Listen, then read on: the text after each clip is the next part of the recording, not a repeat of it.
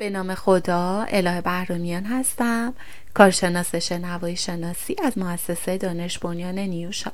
در ادامه مطالب مربوط به بچه نوایی و مشکلات گوش دادن می‌خوایم شما رو با انواع آزمون های تخصصی بچه نوایی آشنا بکنیم و ببینیم که چه آزمون هایی رو ما می‌تونیم برای ارزیابی بچه نوایی به کار ببریم.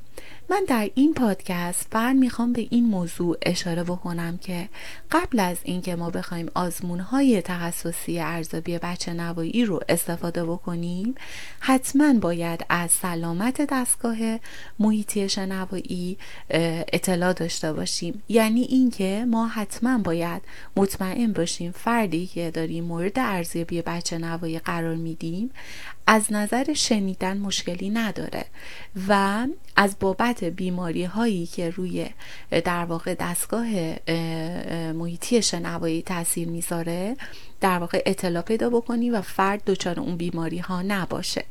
برای همین باید آزمون های آدیومتری، تیمپانومتری، رفلکس اکوستیک، اوایی و ای بی آر رو با توجه به شرایطی که فرد در واقع آزمودنی داره حتما اجرا بکنیم و مطمئن باشیم که شنوایی فرد مشکلی نداره و در واقع کم شنوایی در اون فرد دیده نمیشه.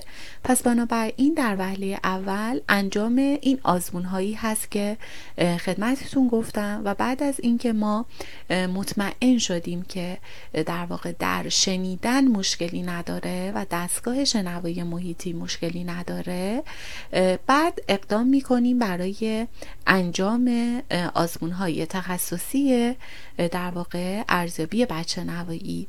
در پادکست های بعدی به آزمون هایی که در واقع برای تخصصی به صورت تخصصی برای ارزیابی بچه نوایی استفاده میشه.